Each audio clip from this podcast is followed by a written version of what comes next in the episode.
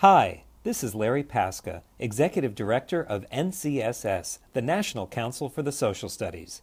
This episode features an author published in an NCSS journal. Please enjoy. You're listening to Visions of Education, a podcast where we take a look at big ideas in education from different perspectives. Hi, I'm Michael Milton, a high school teacher from Massachusetts. And I'm Dan Krutka, an education professor in Texas. We're here to help bridge the gap between educators in the K 12 and those professors in higher ed. We hope this podcast will help bring those fuzzy ideas in education into focus.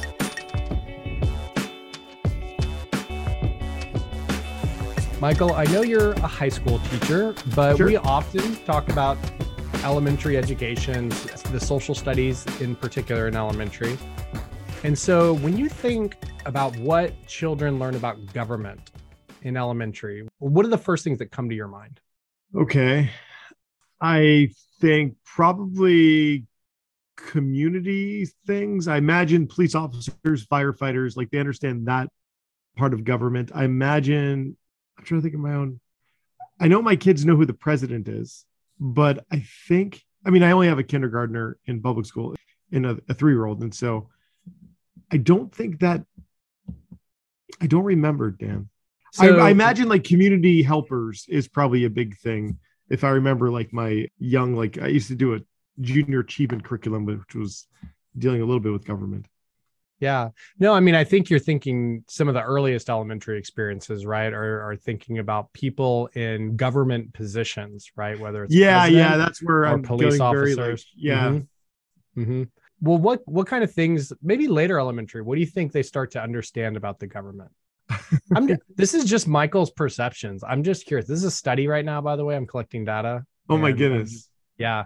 I imagine they I imagine their understanding of the government is just kind of like this big thing that they don't really it just happens more like parents like government makes rules and they follow these rules but they don't really understand too much about it or how things are made they just i imagine it's probably very impersonal it's more of like the system. So, so I have a theory in relation to this. I think we often teach kids, and I, I get on some level why we do it, to think of how governments, how government officials operate in kind of the positive, right? Like the intended, yeah. the intended kind of benefits that you're supposed to get from government or people in authority. I think the harder thing to teach kids is like when governments and government officials actually could do stuff that could be harmful to people. And I think it's like kind of a challenge to think about how do you introduce governments which are supposed to accomplish things in society, right? Like work uh-huh. for potentially the common good, but then to also recognize the very real outcomes of governments, which oftentimes treat people disproportionately, which yeah. target specific groups, which don't treat all groups with dignity or respect. I think it, the challenge is how do you because we often you know kind of valorize governments as doing the right thing and being built always for the right thing. Well, sometimes they weren't. How do you teach that to kids? I wonder if there's like a West Wing version, like a, a youngster West Wing that we could uh we could have them all watch. West I found West President Wings. Barty. I, I, just I would like a little cartoon West Wing version, I guess is what I'm saying there's a kid president. I don't know a ton about what kid president curriculum is, but I know kid president is out there. I have seen a video of kid president. Me too. We'll we'll have to research it some more. So maybe this will be a good opportunity for us to learn about how you can think of not just the the you know intended purposes or benefits or ideals of a government but sometimes learn how to teach kids hard histories um, and not just histories hard you know contemporary issues in the present and I think maybe we could delve into some specifics here instead of just these general kind of vague examples of giving. Especially as I have no idea, and I'm just actually just kind of play acting what the pilot episode of the West Wing Junior would be. Right. So at the end, we will, we can come back to how you're going to turn this into a TV show. This is amazing. and so with what with that, whatever we did, however you consider that, we would like to welcome into the podcast Van Ann Tran. Welcome. Thank you. Thank you so much for having me. I'm excited to be here. Thank you so much for coming. We're so happy to have you here. Van Ann, do you mind telling us a little bit about your background in education? Like, who is Van Ann? Sure, for sure. So, my background in education and in reflection now, this is where I feel like it really begins. One of the beginning points. But my background in, in education, I think, really begins with the stories I heard while I was growing up. So I grew up in Little Saigon, the Little Saigon community in Orange County, California, in particular. And that's the oldest and the largest Little Saigon in the US. I was mainly raised by my dad, and I grew up hearing a ton of his stories, either in the form of reminiscing or honestly, most of the time, fables about his experiences. So he would turn something that he did into a lesson for me. But throughout all of those stories were allusions to um, the war in Vietnam. And my dad is a refugee who came to the US in the early 80s as a boat person. And so, for him, as a naval officer for South Vietnam, he was captured and imprisoned in a re education camp when the war ended before escaping by boat and arriving at a refugee camp in Malaysia. And then eventually he was sponsored to the US after that. And I was born in the US here. And so, as you can imagine, I was relatively familiar with my dad's story. I'd heard some version of this in multiple forms growing up.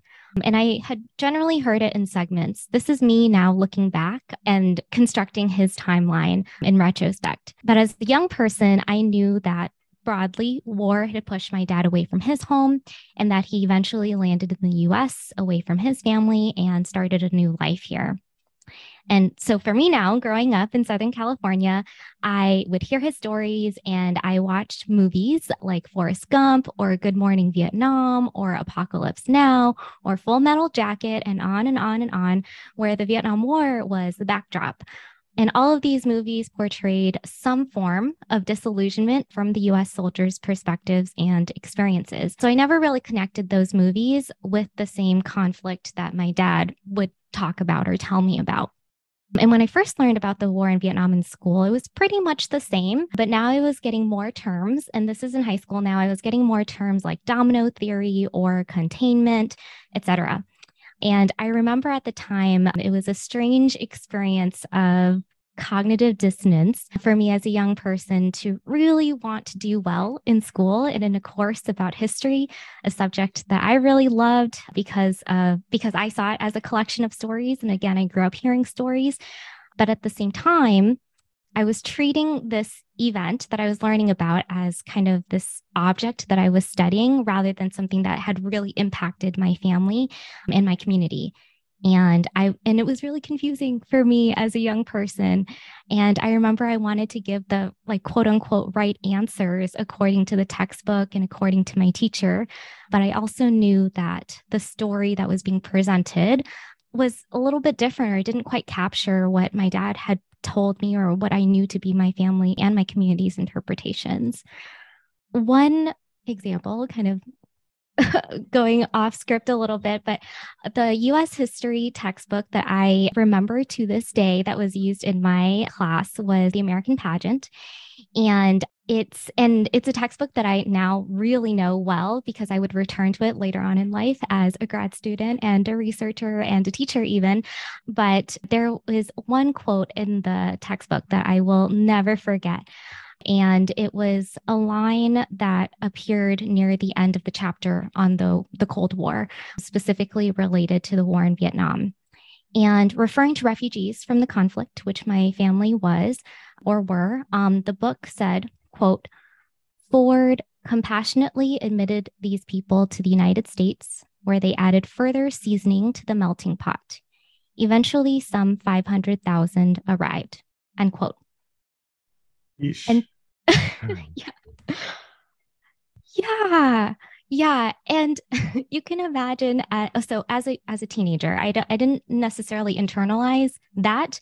I just knew it felt a little icky, but I didn't have the words to really describe that. And then, in returning to this textbook as an adult, and later on as an educator and everything, I was like, "Oh my goodness, I really read that, and we really learned that."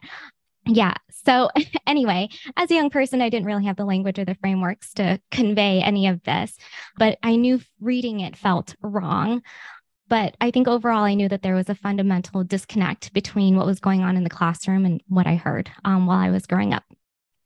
And so when I was in college, I took history classes because I wanted to understand what stories were out there, what gets passed on, and who decides, really stemming from these experiences growing up.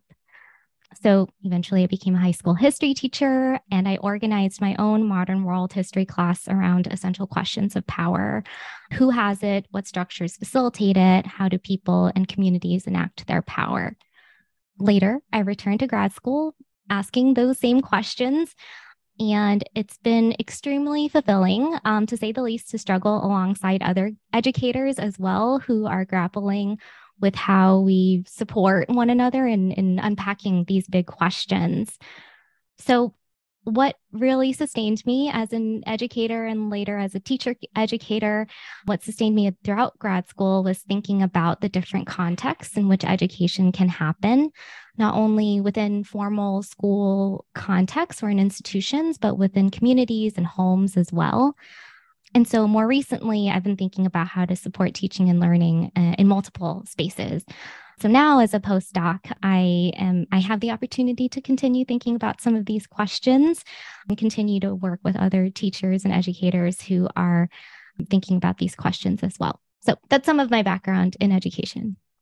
Well, thank you so much for sharing your story about the story of your family and your story in education and how we kind of got to this point. I think you used an important word that maybe my intro could have used, which is the word power. Right. I mean, I think that's that's what we don't think of in government is how power operates. And that's maybe the the word I needed up there to think about that it's not just that the government passes laws that you have people employed by the government, but those people have power to determine what other people's lives look like. And then of course by the by the way, even to adopt textbooks that have narratives which can be deeply problematic right to it's it, it's it's almost depressing how often on this podcast we have guests who who tell us part of their stories and it's about how they were miseducated in schools and how they're working to change that as adults. And so for educators it's just like hey think about in your curriculum right what narratives are being told. I just it's it happens over and over and that's that's what our social the field of social studies has to confront right? This long history of miseducation. It was american pageant like the only us history textbook that everyone had? Because it just seems like that was like the de facto one. You definitely any textbook critique you can uh, find american pageant getting uh, ripped apart oftentimes. But there's a lot of bad ones i think. Yeah i mean even when i became i mean when i became a teacher we were still using the american pageant in some classes i think so still around.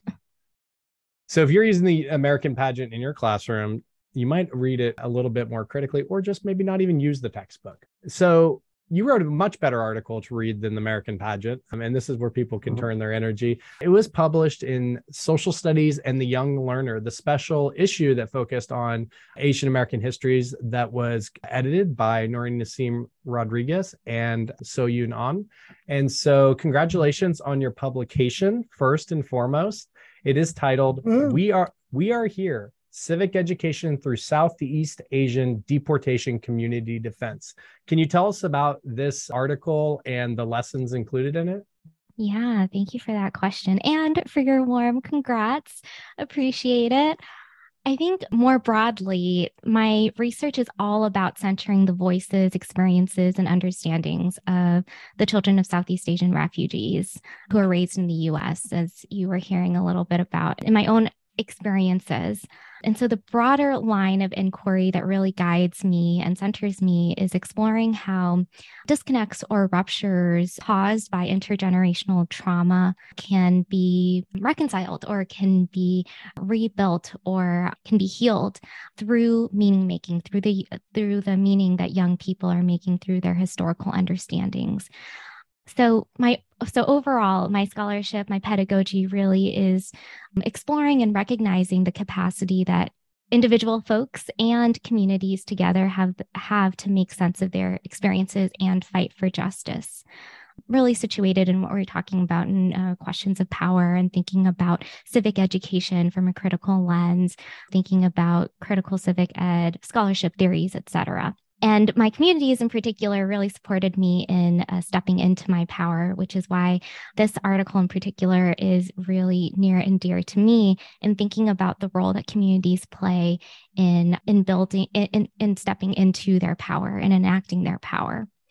So the article itself, it's called We Are Here, as you mentioned. And I just wanted to briefly touch upon the title itself.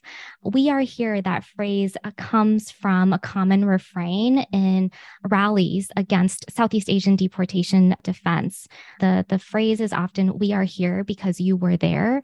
And thinking about legacies of US militarism and imperialism in Southeast Asia, among other regions of the world, and thinking about really pushing folks to consider right? By that phrase, we are here because you were there, really pushing folks to consider like what what what circumstances, what historical, social, political factors really contributed to us as a community being here today, standing here today, and now fighting for our rights in solidarity with other communities too.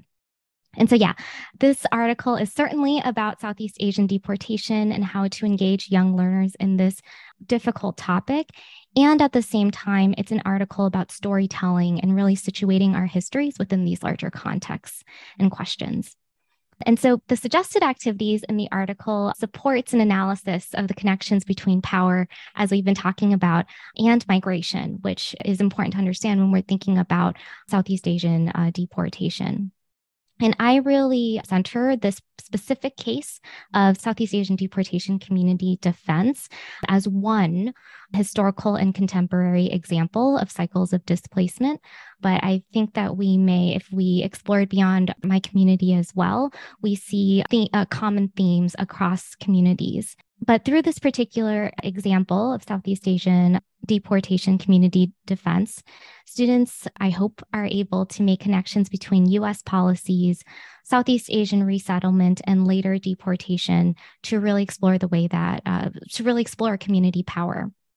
As we may be familiar with in elementary classrooms and beyond, teaching and learning about immigration often starts at Ellis Island and may not include discussions of racist migration policies or engagement with current issues. So, this article is just one way of understanding and engaging those conversations and uh, really critically looking at power and migration and citizenship. I was thinking about how when I talked about this focus in elementary, oftentimes on the supposed, you know, positive or beneficial aspects of government you can see it with this very issue in that this idea of, of you know the united states as this quote unquote melting pot and ellis island is being the symbol of that. Of course it's oftentimes while we ignore angel island right which included far more asian immigrants we get ellis island which included far more european white immigrants. But we see very i mean i'm trying to think of people who've talked about deportation as a function of government. And right, this kind of gets a little bit what I was thinking at earlier. So this is such a, an important aspect of showing how governments function and how powers function. So th- thank you for like you you like made me realize how often I've even myself just focused on immigration without focusing on deportation. Yeah, I appreciate that.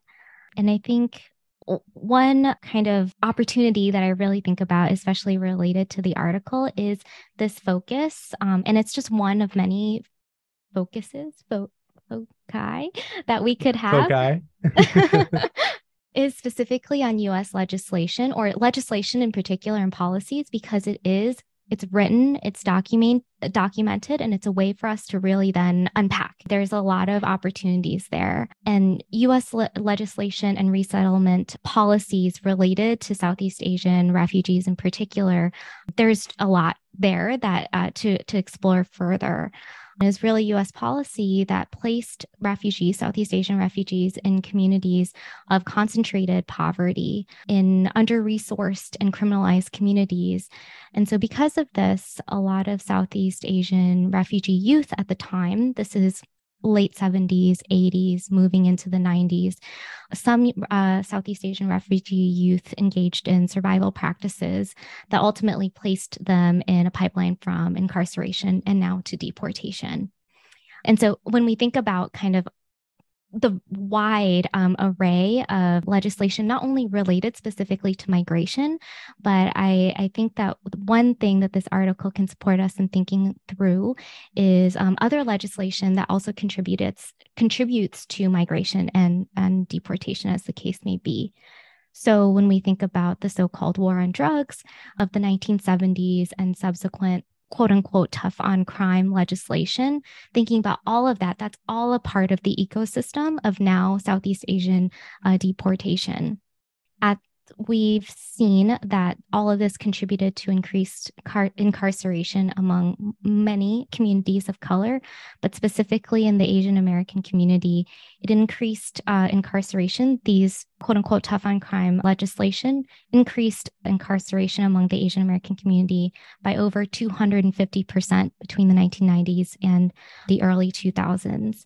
And so now, many years later, Southeast Asian community members with prior convictions are at risk of deportation. Southeast Asian refugees are at least three times more likely than any other group to be deported based on past criminal convictions. And these deportations had, had only increased under the Trump administration.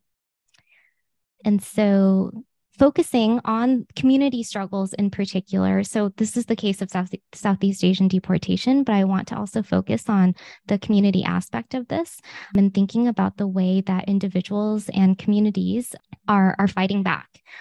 And, and I think looking at this community struggle is a really great example for young folks to be able to not only engage with legislation and thinking about power and migration, but then also thinking about power, in a different way as well, the way that communities can uh, enact their power to be able to also demonstrate their enactment of civics and fighting for, again, fighting for their rights. And so, one way, one offering that the article has is thinking about starting with yourself, starting with self, thinking about our own and our family's migration or movement stories. And so the activity that the article offers is thinking, starting with ourselves, thinking about any moment in our own or our family's lives in which we may have moved from one place or to another. It could be moving from one city to another, one state to another, one country to another, really just reflecting on those histories within our own lives. And then after that, placing those stories onto a larger timeline of different, specifically US legislation related to migration in some way. And that's just really one small way to begin to situate our own individual stories within this larger historical and, in this case, political context, political and social context as well. And so beginning to then ask the questions, right? Supporting students to see and to engage with what was going on at around the same time that my family may have moved from X place to another place. Did may could that have had an impact on my family's experiences in some way? Could that have impacted me in some way? And these are just the beginnings of of having these conversations. I like the timeline of like all the all the dates and all the different laws that were passed. And i think yeah they have the website where you can get more of that of the timeline. So it includes like the violent crime uh, control and law enforcement act the refugee resettlement act 1980 that's super helpful when creating those timelines. This is uh, definitely well worth the uh, make sure to check out the article because the resources just seem fantastic Thanks, Michael. Yeah, and it's it's very much tailored or I hope it can be very much tailored to the context that you're teaching in as well. And so in the article, we, you know, there's a resource where you can look for more legislation for the timeline. In the article itself, I probably highlight 10 different pieces, uh, 10 different events that you can place on the timeline. But depending on your location in the US or your student population or your own experience, et cetera, you can pull in any event and the timeline goes back to the 1790s. And we can see that one of the first pieces of legislation related to migration or citizenship in any way in the United States was the Nationality Act of 1790, which was the first law, at least on this particular resource, to define eligibility for citizenship and thinking about the way that it was restricted at the time to quote unquote free white persons. And again, just like a starting point for a conversation or a point of comparison, even in thinking about how legislation may have changed since then or not, to what extent. So there's there's a lot of possibilities, I hope. And I I do really appreciate allowing those laws to interact with people's personal stories. Because even for those groups who you know students in the class who were not affected by those laws it hopefully can allow for them to recognize their positionality right? And it may be in a position that this law did not affect my family right? Which is a really important recognition of the privilege that comes with their identity and to start questioning how you can be an ally or co-conspirator to groups who are targeted. And the interesting thing about some of these laws is some of these laws were specific towards southeast asian groups and others were not. And so that's another important thing because some of these laws are are written in neutral ways seemingly right? Like they don't name groups or anything but they do have disproportionate effects on groups in application. And and those types of things are just such important things for getting at you know how power functions through government. Yeah, I think that's beautifully put. And I and some of the questions that show up in the article too, as as you're kind of extending our thinking, some of those questions are where do you see power in the events on the timeline?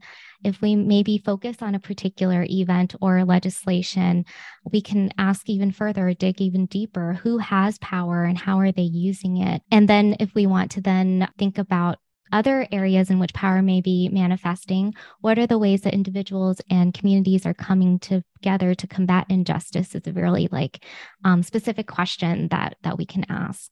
And later in the article, again, as I mentioned, uh, this article is at once uh, an article about Southeast Asian deportation. It's an article about Southeast Asian deportation community defense, thinking about the ways that communities are fighting back. And it's an article about storytelling and stories and the power of stories. So, in, in order to highlight that piece, there are some resources as well to think about um, specific stories of community members impacted by Southeast Asian deportation. So Southeast Asian community members share their stories and, and there's some resources there. But in thinking about the questions that can be applicable to the stories that you may you'll find in the article, but also thinking about stories that you might tell in your own classroom or beyond, you can think about what is this person's story? Who is their community? And thinking about Southeast Asian deportation, we can ask who else who else has been impacted by this community member's detention and potential deportation. This is a way of thinking about deportation, which is, or and many events, but specifically deportation is not only something that impacts the individual, which it sometimes can be framed as impacting the individual, and thinking about all of the other folks within this person's lives and thinking about the, com- the way that communities around this person is also impacted by this event. And so we can think about and tying it back if we're looking at a community member story, we can ask where their story might fall on the timeline to really make those connections to, to government power and the impact of it as well. We can think then about what connections we see between the legislation and our own stories, or maybe the community member story and our own stories, if any. And so, yeah, very broadly, there is power in our stories um, and power in stories overall. They not only show the impact of these particular policies, but also the ways that broader communities are impacted. Can you sh- share one example of a story? Because I know you point out in the article that some of these stories can be very difficult and challenging because they involve violence, they involve separation of families, right? They're very challenging issues to talk about, which of course makes them important for an elementary classroom. Um, can you share like a story or maybe and and maybe some advice on how you'd approach using that story in elementary classrooms? Yeah, I appreciate that. Oh my goodness, there are so many directions that we can go. I think that one particular community member that I highlight in the article is Saray Eam. And I highlight Saray's story because he has been really, I think, vulnerable with a wider audience. And he's been really, yeah, just really open about his own story in multiple contexts. And I think because Saray has really been open to sharing his story in so many different ways, his is a story that I think is particularly powerful, especially because we see his family, his wife, and his children fighting alongside him and speaking about the impact that his potential deportation has had on them. in a really difficult emotional way and we also see them continuing to fight and and and we see community organizations and communities rallying behind Soray and his family. And we see Soray in interviews and in a documentary that has been uh, produced about him, we see him really connecting his struggle to, to his community and to other folks impacted by deportation as well. And so, and so I think his is a his is a good story to start with, especially to focus on as an entire class and to really think about to really reframe or acknowledge first the the the difficult impact that uh, the deportation process has had on Soray, but in also thinking about who is around Soray and how are Soray and his family and his communities, how are they showing their power throughout this entire process? So I, I think that that's one way to approach this particular topic. I also share a graphic novel kind of strip drawn and and uh, or illustrated and narrated by uh, Thi Bui, who is a graphic novelist, a Vietnamese American graphic novelist, who used her talents to capture different community members' stories. And this is when we need to get a bit more personalized with our own students and what we know about our students and what we and how we gauge their comfort i think because Thi Bui depicts multiple communities, community members' stories. Um, and as you were um, alluding to, there is a lot of difficulty in these different community members' stories.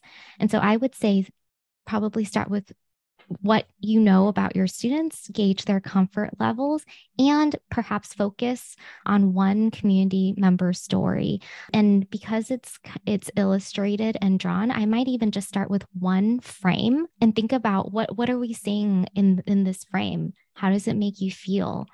And and and then and then move from there depending on depending on how you feel your students are processing that and and taking that in. Again and i think similar to Soray being able to then end in a place where we're acknowledging the pain acknowledging the difficulty and also thinking about where does power show up here? How how are folks able to step into their power? And they're not doing it alone and i think that's the main the main piece to to emphasize so, Van Anh Tran, what advice do you have for teachers or educators who are wanting to to do these types of activities? So, obviously, know your students is probably a good thing. What are some other advice or, or tips that would you give to uh, teachers who want to who want to who should and want to take this on? I think most broadly, my advice for not only this activity, but throughout as we're thinking about ourselves as history teachers, just asking the question who is here and who is missing? In in in multiple contexts not only necessarily about the content but in thinking about that on multiple levels. So who is here and who is missing and why? That question of why. And i would be transparent about that with my students and encourage them to really think about and think alongside them about that why piece of it because i think that why then is able to open up open up a lot of opportunities for reflection. I think related specifically to Southeast Asian deportation community defense, I, I want to just re-emphasize what you were saying in, in the sense of knowing your students, because as and I mentioned in the article as well, I think as with all of our teaching, all of our instruction, all of our engagement, like this foundation of trust and love and care is is there, right? It's our it should already be there and it's ongoing and you're continuing to build that trust with your students as you're engaging in these activities.